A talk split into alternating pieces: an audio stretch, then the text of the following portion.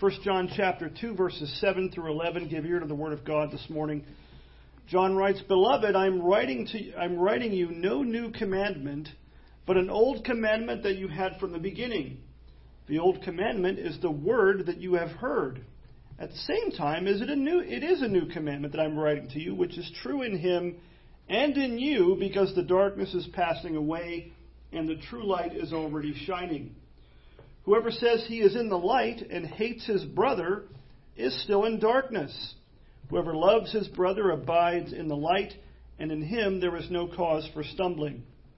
But whoever hates his brother is in the darkness and walks in the darkness, and does not know where he is going because the darkness has blinded his eyes.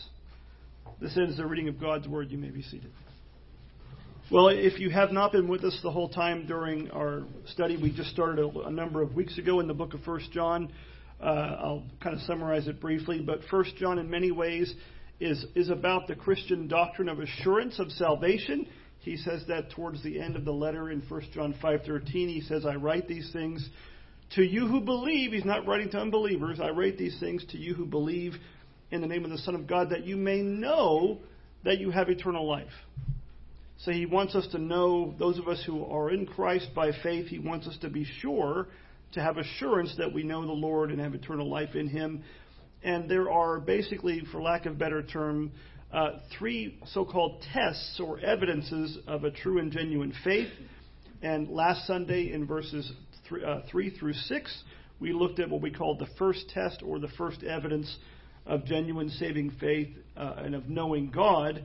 And that first test was obedience to God's commandments. Back in verse 3, John said this. He said, And by this we know that we have come to know him. And how is that? If we keep his commandments. So there's knowing God, but sometimes you can know God and not be sure. You, you don't have the assurance. And John says one way you can have assurance is by keeping God's commandments. If you keep God's commandments, not perfectly, that's one way to know that you actually do know God. In verse 4, as we saw last Sunday, he gave us kind of the flip side of that coin, the, the negative aspect. He says, Whoever says, everybody can claim something, right? Whoever says, I know him, that is, I know God, but does not keep his commandments, is what? He says, He is a liar, the one who says that. And the truth is not in him. So if we keep God's commandments as believers, that's an evidence that we know the Lord. And if we don't, it's evidence that our profession of faith uh, might be might be a lie in many regards. Well, in our text this morning, verses seven through eleven, John goes to goes on to give us what you might call the second of those three tests or evidences of genuine saving faith in Christ. And that test, this test we're going to look at this morning, is the love of the brethren. Christian love for other believers. Just as we can know that we truly know God if we keep His commandments, John tells us we can truly know the, that we know the Lord if we also love the brethren. Uh, Ian Hamilton sums it up well in his commentary. He says this John continues in these verses, that is 7 through 11, to highlight the marks of a true as distinct from counterfeit faith.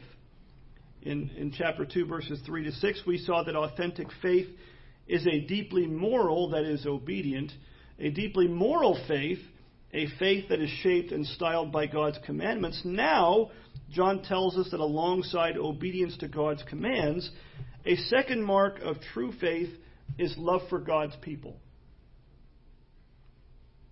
A second mark of true faith is love for God's people. So, uh, love, love of the brethren is very closely related also to obeying God's commandments, isn't it? You know, think about this. John is explicitly connecting those things. In the previous passage, he talked a lot about commandments. Well, he's not done talking about that, is he? Now, in our text, which is right after that, he talks about an old commandment that's also new. But what is that commandment? Love of the brethren. So they are very much uh, interrelated in, in many ways. You can, you can dis- distinguish them, but you can't really separate them. Uh, in the previous passage, John spoke of obeying God's commandments in kind of a general way uh, and spoke of that, of obeying God's commandments as the love of God being perfected in us. Verse 5, now in our text, he speaks of a particular commandment, that of loving the brethren. So, the first thing that might jump off the, the page at you when you're reading it, as we, even as we read the text this morning, is that John tells us that this commandment that he's about to write to us about, uh, in writing of it, he speaks of it as being old and yet new. You, know, you could say this makes this doesn't sound right, but you could say he's writing us a new old commandment. That is kind of the way he puts it in our text. Look again at verses seven uh, and 8. He says, Beloved, notice the, the, tone, as Rob mentioned, the tone of Paul to the Corinthians in, their, in that letter. Notice the tone here. Beloved. He's going to talk about love, and he starts off by calling them beloved, reminding them how much he cares for them. Beloved, I'm writing you no new commandment. In other words, this isn't some new thing that you've never heard of. I'm going to remind you of something you already know. Uh, no new commandment, but an old commandment that you had from the beginning. The old commandment is the word that you have heard. At the same time, it is a new commandment that I'm writing to you, which is true in Him, that's in Christ, and in you, because the darkness is passing away and the true light is already shining. Now, uh, from time to time in this sermon series, we'll have to have reason, I think, to kind of bring up the false teaching that John was was uh, combating against in this letter. It's it's not the only thing we have to deal with, but the early Gnostics that John uh, had to deal with who were troubling the church in John's day. Uh, no doubt they spoke of a lot of new things. They spoke probably of new commandments, new doctrines they claimed were necessary for true spiritual enlightenment. That was kind of their thing. You know, I, I forget uh, who I was talking to this week about this kind of thing, but, you know, in many ways, in many areas of life, in many things, innovation is a good thing. You know, uh, if it wasn't for innovation, we wouldn't have anything different you know, when every year they release new, you know, new vehicles, new new models or new versions of the same car. If they were the same car every year, nobody would probably buy them. So what do they do? They keep adding and trying to improve, you know, new and improved. Everything has to be new and improved uh, to be uh, marketable and whatnot. Well, when it comes to the Christian faith, when it comes to the doctrine of Scripture teaches, uh, there should be no innovation. Uh, innovation in, in the Christian faith not in the Christian life per se, but in the Christian faith, innovation is a decidedly bad thing. There's no new and improved gospel. What? That's kind of what false teachers always seem to do. Here's something you've never thought of before that the antenna should go up.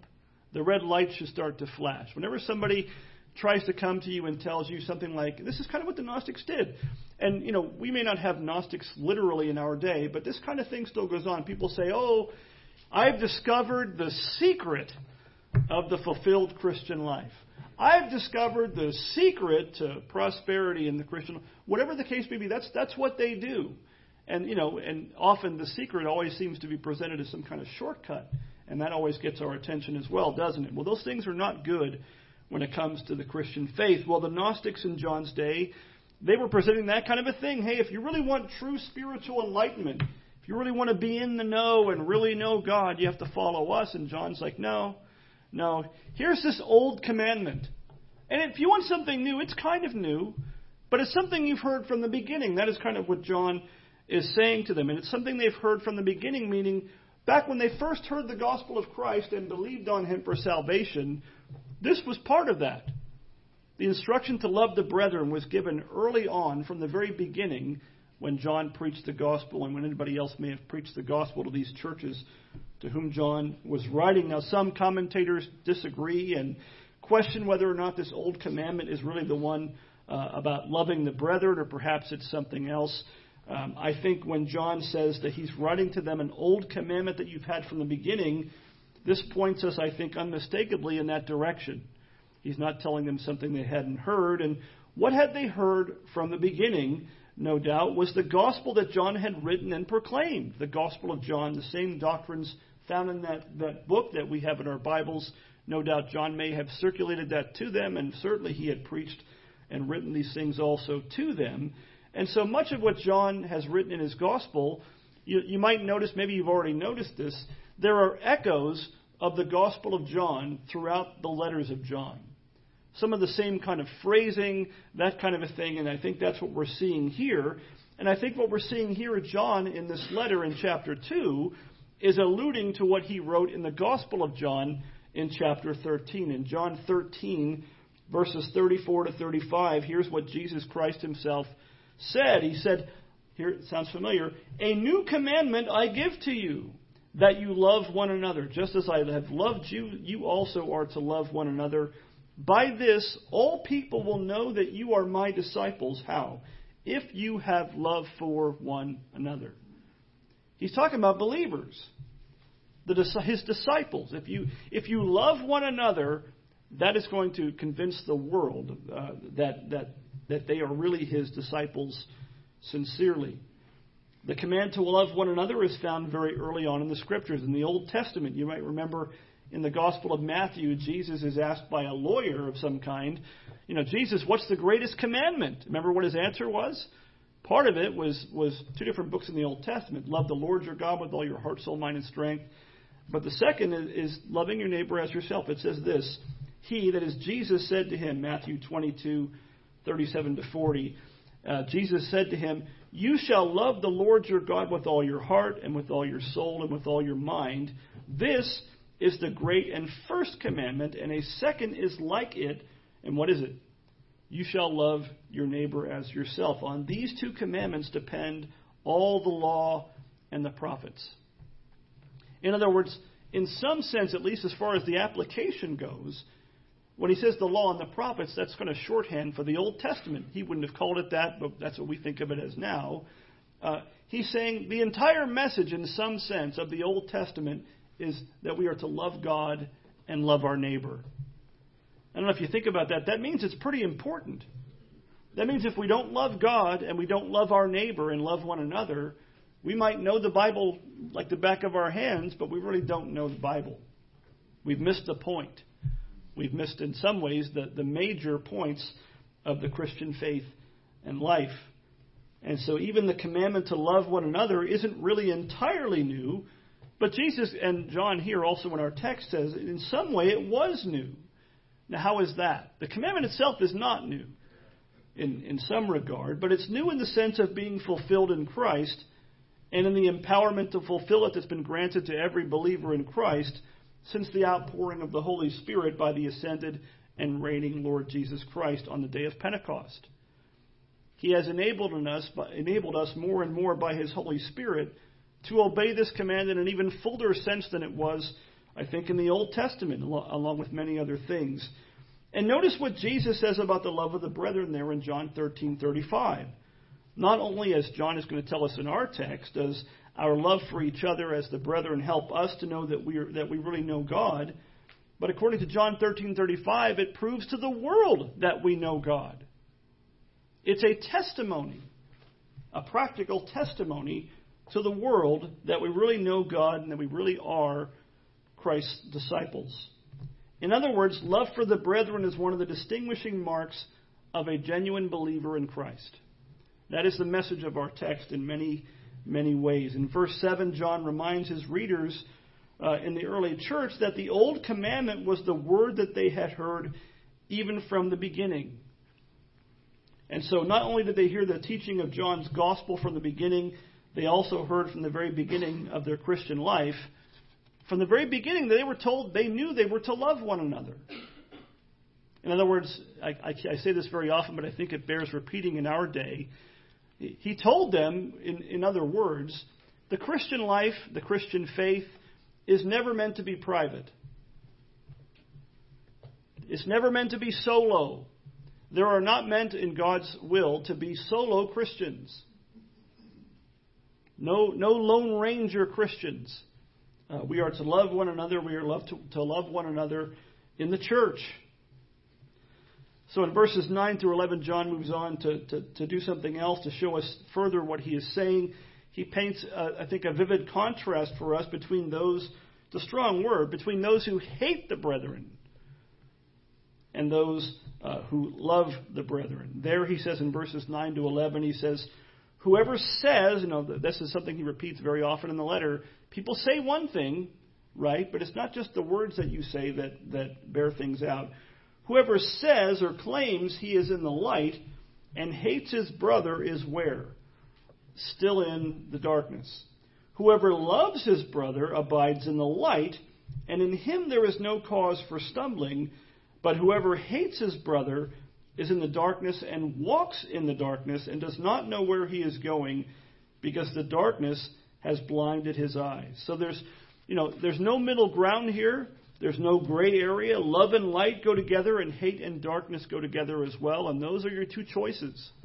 Those are your two options, so to speak, that John uh, includes everybody under those two categories, one or the other.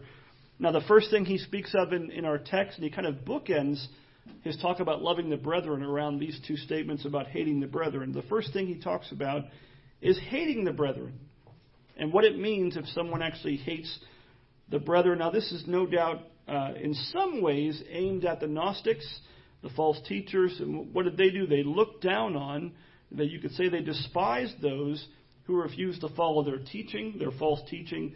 They looked upon them as the un, you know, the unwashed, the unenlightened masses.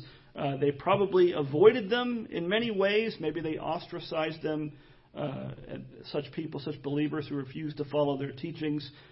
Uh, but simply put, what is John saying? John is saying that hatred for the brethren, hatred for other Christians, is evidence of unbelief.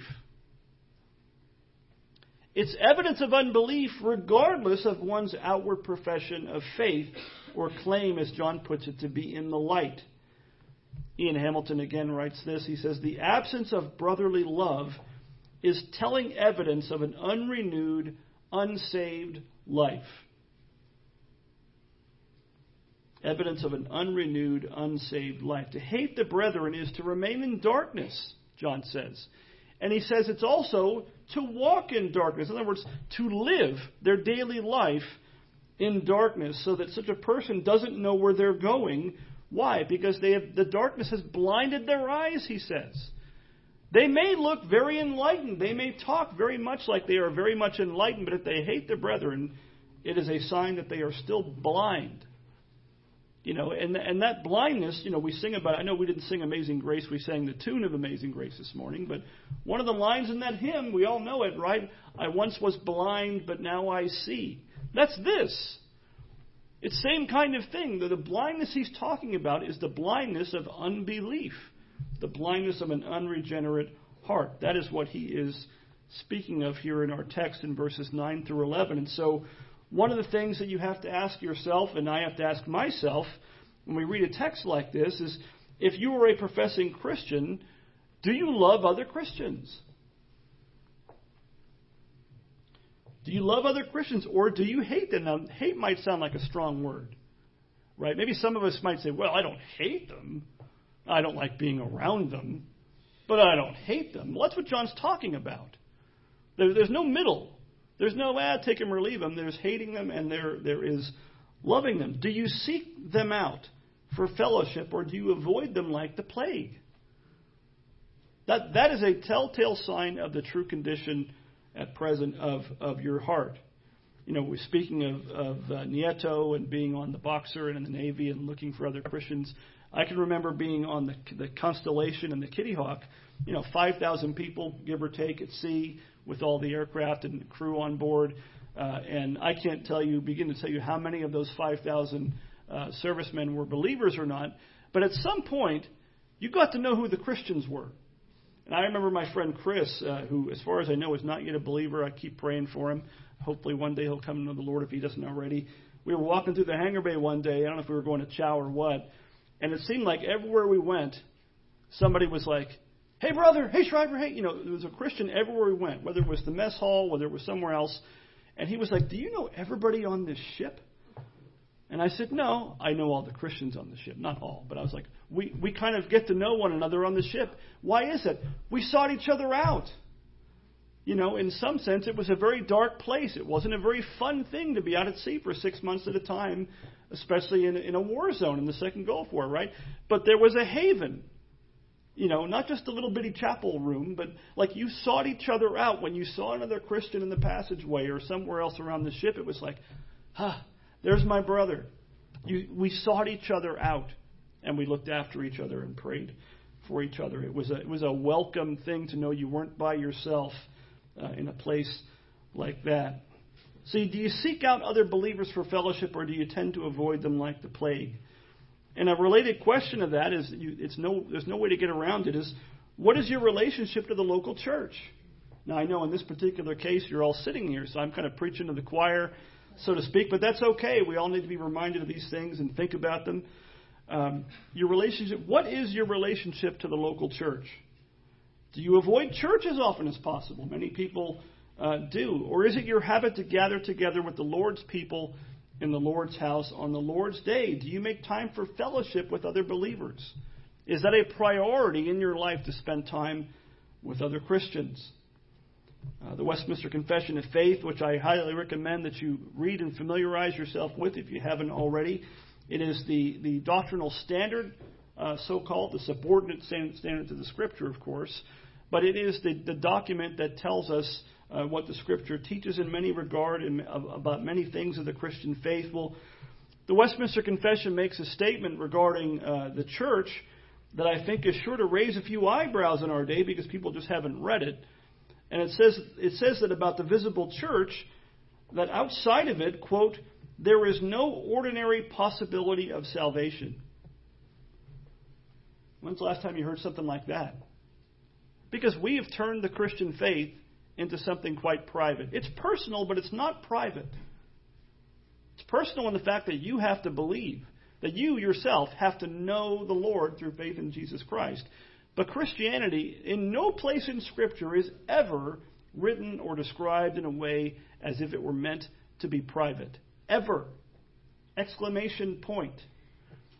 No Lone Ranger Christians in the Bible. The only one you can think of is the one who was in an exile. The Apostle John was on an island, exiled from the church. Otherwise, and what, and what did he do? God used him to write at least the book of Revelation from that from that place. He was still mindful of the church. He even knew what day it was. He said he wrote that, saw that vision when on the Lord's day. John was still in his heart, even if not in body, present with the church. You might know the Belgic Confession is similar to the Westminster Confession. It is the doctrinal standard of the Continental Reformed churches, just like the Westminster is for us. It says it even more bluntly. It says this we believe that since this holy assembly and congregation, that's the church, is the gathering of those who are saved, and there is no salvation apart from it, no one ought to withdraw from it, content to be by himself, regardless of his status or condition. Now, there are some that can't attend, physically can't do so, and we know that and we pray for them. Uh, but as somebody wiser than me often says, uh, the, the, phrase I've heard a bunch of times is, is that a, a reason or an excuse? We, we, tend to be heavy on excuses that really aren't reasons after all for our not, not uh, spending time uh, with the Lord's people on the Lord's day. But think about that. The two major doctrinal standards of, of the Reformed and Presbyterian churches since the 1600s and even late 1500s in some ways with the Belgic um, our Reformed forefathers that we claim to hold to and, and identify with, they did not take the church lightly at all, as many do in our day. Far, far from it. Now, there are some, to be sure, as we said, who have no opportunity to join themselves to a local church body. Some are suffering in some places, not here, extreme persecution and even imprisonment for the faith. Others may live in a place where there is simply no true local church. Others are homebound due to ill health and or disease. But I'll even say this about the persecuted church. Very often, some of them, they still attend worship. They do so knowing that they could be giving themselves a death sentence by associating with the church and by being baptized. In many places in this world, being baptized as a Christian is a death sentence, or at least a potential death sentence, and yet they still do it. They still held fast the confession of their faith, and part of that is by attending the service and the worship of the Lord Jesus Christ with his church. But for most professing Christians, and I would say at least in our land for sure, all those things that we might think of as reasons uh, really aren't the case. And so, as the Belgic Confession makes clear, no one ought to withdraw himself from it, content to be by himself. What are they saying? It's not complicated. They're saying no man, you know this, the old saying, no man is an island. No man is a church unto himself. No one. If anyone were to tell you, and I trust no, nobody here thinks this way, well, it's just me out in the woods with my Bible, just me and Jesus. That's a church. That's not a church.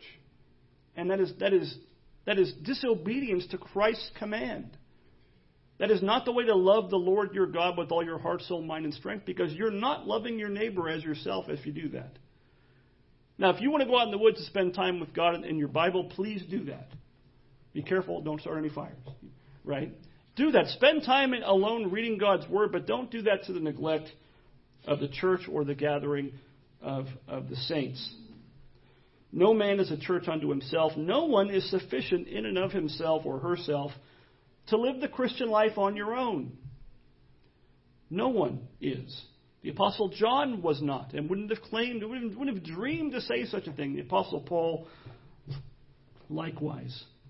Now, there are some within the visible church who profess Christ who don't actually know Christ. That's part of the thing that John is talking about here. In other words, they don't actually believe, despite the fact they profess faith in all these things. And there are some, no doubt, who are outside of the visible church who do know Christ. But those things are the exception and not the rule. They should, if, if we think of those as that's the norm, there's something terribly wrong. No one who professes faith in Christ should willingly cut himself or herself off from membership in the visible church. No one who professes faith in Christ should be at home, or at least not at peace, without involvement in a true church home. I, I personally know people that, that live in the United States who can't find a church within an hour of where they live. And it pains them to no end, and they one of them I know is literally looking to move. He's looking to sell his house and move to a different state just so he can be near nearer, near enough to a visible church that him and his family can worship and serve with. Well, the second thing, the, the good news in some way that John brings up is not just hatred for the brethren, but also love for the brethren. Love for your brothers and sisters in Christ is one of the evidences of salvation. Look at verse 10. John says, Whoever loves his brother abides in the light, and in him there is no cause for stumbling. So, love for the brethren is evidence that you are abiding in the light in Jesus Christ. It means that you will not be stumbling around blindly as you're trying to live the Christian life, unlike those who walk in the darkness. You know, Rob mentioned the, the, Paul's opening words, and he read them to first to the, Corinth, the church at Corinth in 1 Corinthians. In Colossians chapter 1, uh, verses 3 to 4, in Paul's opening greeting to the church in Colossae, he says something that we might kind of read I know I don't know if you do this. I do this sometimes in my worst moments. You read something and kind of just gloss over it. You don't actually spend a lot of time. What, is, what did he just say there, and what does that mean? But he, as he often does, the Apostle Paul, in his letters, you might know as you read them in the opening greetings, he says things like, like in, one of my favorite ones is Philippians 1 3 he says, I thank my God upon every remembrance of you. And then he gives the reason why. For their faith now, why would Paul thank God for someone's faith? Not a trick question. Who put that there? Who gave them the faith and repentance to believe on Christ for salvation? God did. God did that. He says something similar in Colossians chapter 1 verses 3 and 4 in Colossians 1 3 he says he thanks he thanks God for them all the time as he prays for them and then he gives the reason why he prays for them and thanks God for them. He says because of their faith in Jesus Christ, and here it is, and your love for all the saints. Why did Paul say that? What was Paul saying?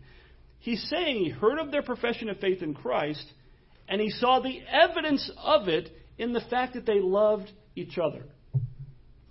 In other words, what was the thing that, that convinced Paul God did something there?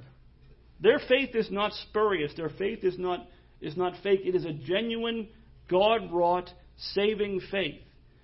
Because one of the first evidences he saw wasn't perfection, but it was that they loved each other. They, there was a love of the brethren, or as he puts it there, a love for all the saints. Which probably means not even just their own little body, right?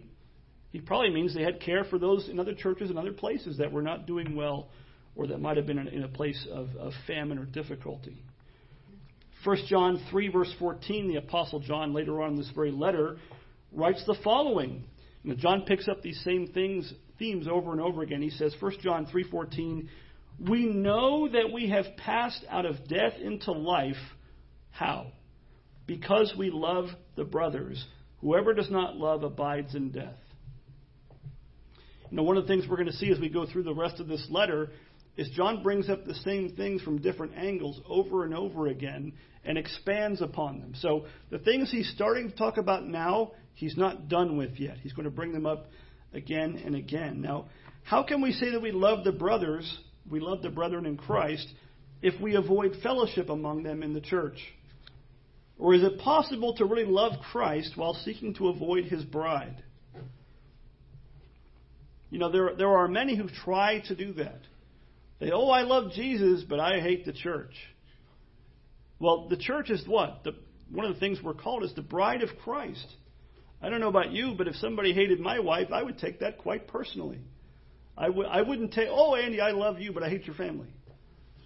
I, I, would, I would not be friends with such a person.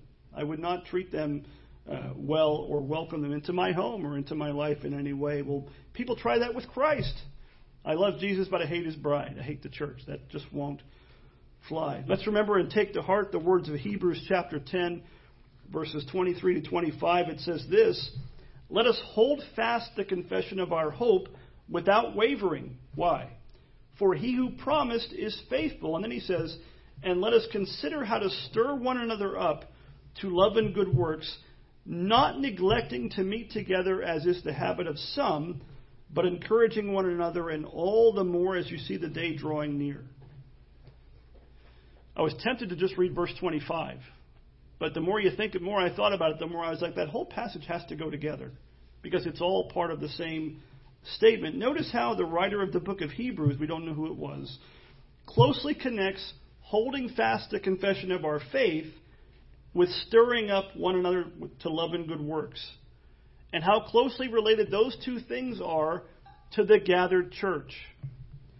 How do you hold fast the confession of our hope? One of those things, it might sound strange to your ears, maybe. Part of holding fast the confession of our. He doesn't say, hold fast your hope. Just you personally in your heart of hearts by yourself in your prayer closet. He says, hold fast the confession of our hope. He's talking about the gathered church remaining the gathered church.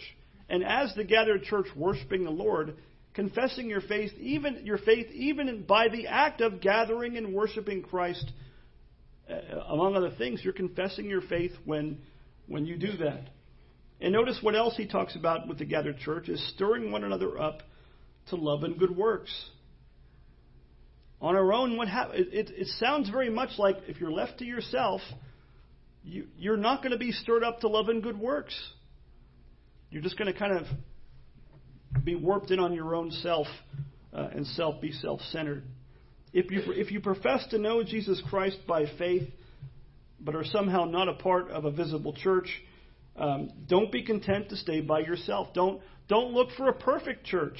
Many seem to do that. Uh, you know, what's the old saying? You find a perfect church, leave it alone because you'll mess it up. You know, everybody always says the other one. They say, "Oh, the church is full of hypocrites," and what do you say? Come on in. There's room for one more. You know, well, if you find a perfect church, don't go. leave that leave that one be if it's reached perfection. But I don't think you'll find that in this life. Uh, what do you do? How do you decide what a, a true church is that you should uh, attend? It's not by all the things we typically think of, but the early church, the, the reformers came up with a, a test of sorts of three things the Word of God being preached faithfully and truthfully, the sacraments of baptism and the Lord's Supper being administered rightly, and church discipline being faithfully exercised for the good of the church. Those are the things we should look for. All the bells and whistles, if you don't have those, don't mean anything. All, all, the, uh, all the different accommodations and things that we tend to look at, if you don't have those three things, you don't have a church. So don't, don't pass go. Do not collect or give $200 either way. Um, when you find a church like that, despite any imperfections, which we all have, uh, that stay at that church. Thank God that He has given you such a church, and may Jesus Christ be greatly pleased to bless you in that church to His glory. Hopefully, in our case, that's the one right here. Um, what else does it mean to love their brethren besides attending church? That is not the, the sum and end all be all of it, but it's the starting point, isn't it? You can't love the brethren if you're not around the brethren. Uh, but what else does it mean? You know, gathering with your brothers and sisters in Christ in the church for worship and fellowship is a good place to start. It's an indispensable start, but that's not all there, not all there is to it. 1 John chapter 3, again, John brings these things up again and again. 1 John 3, verses 16 to 19, he says this By this we know love. Look, see, it's one thing to say love the brethren. Now he's going to say, here's what it looks like. By this we know love that he, that's Christ, that he laid down his life for us, and we ought to lay down our lives for the brothers. But if anyone has the world's goods and sees his brother in need, yet closes his heart against him, how does God's love abide in him?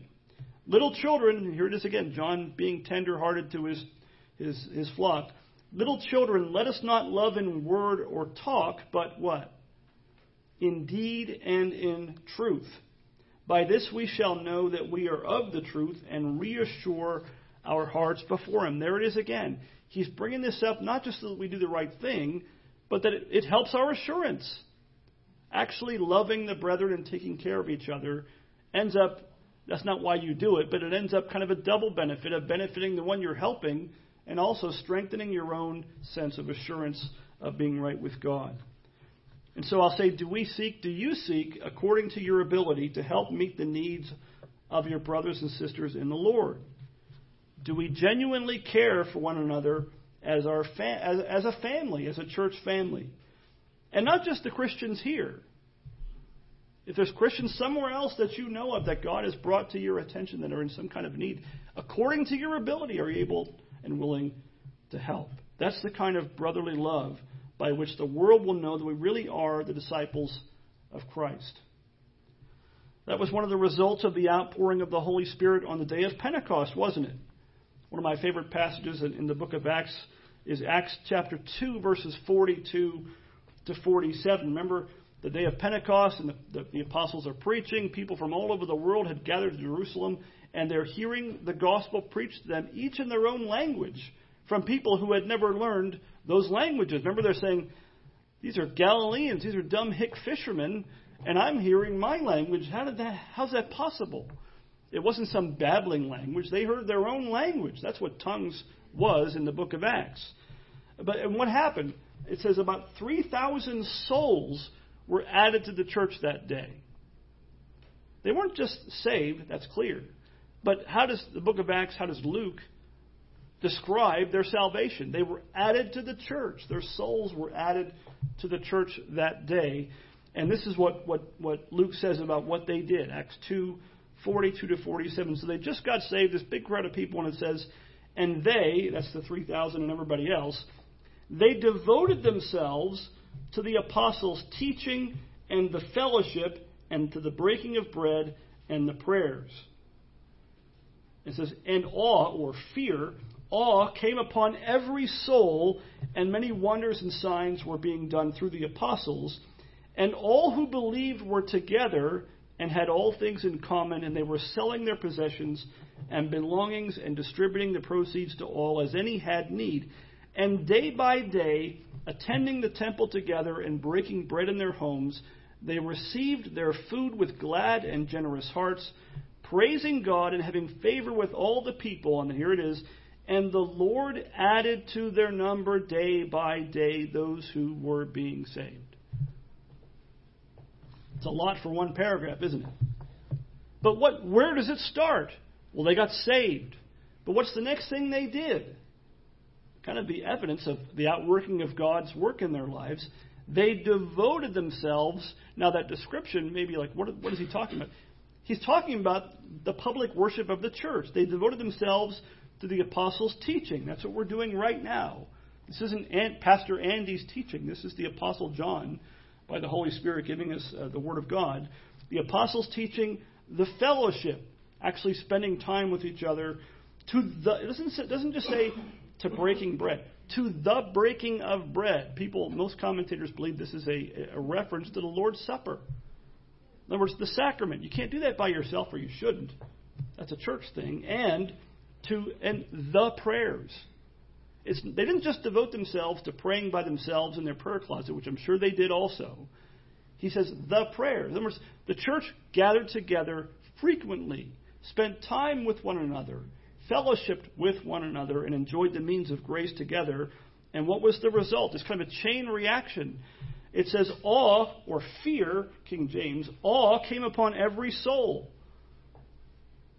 The fear of God took hold, the right fear of God, the kind of fear of God that's a fatherly affection uh, for God, as a child of God for his father. Uh, awe came upon every soul. Uh, the apostles did many wonders and signs, or God used them through it. And all who believed together had all things in common. In other words, they, they gave as there was need according to their ability. This is not a communist text. This is not a socialist text. Later on in the book of Acts, what does Peter tell Ananias and Sapphira? It was yours to do with what you wanted. Nobody put a gun to your head. They didn't have guns, but nobody put a gun to your head and said you had to give away everything. But they did, didn't they? Voluntarily, many of them. And what happened? They spent time together in worship, breaking bread in their homes, and God gave them, it says, favor with all the people. Whereas people saw something was going on that was quite different than they were used to seeing. And it says, and the Lord added to their number day by day those who were being saved. So they, their devotion to the public worship of the church and the means of grace led to their growth in grace and knowledge of Christ in such a way that believers really acted for real like a family in the faith, spending their time with one another and even using their God given resources to help one another as any had need. And what was the result? Favor with all the people. A good reputation among the outsiders is what he's talking about. And the Lord added to their number day by day those who are being saved. Again, who added to their number? Luke doesn't say, well, people impressed in and, in and of themselves on their own on their own ability came to Christ by faith. No. God added to his church day by day those who were being saved. God did that.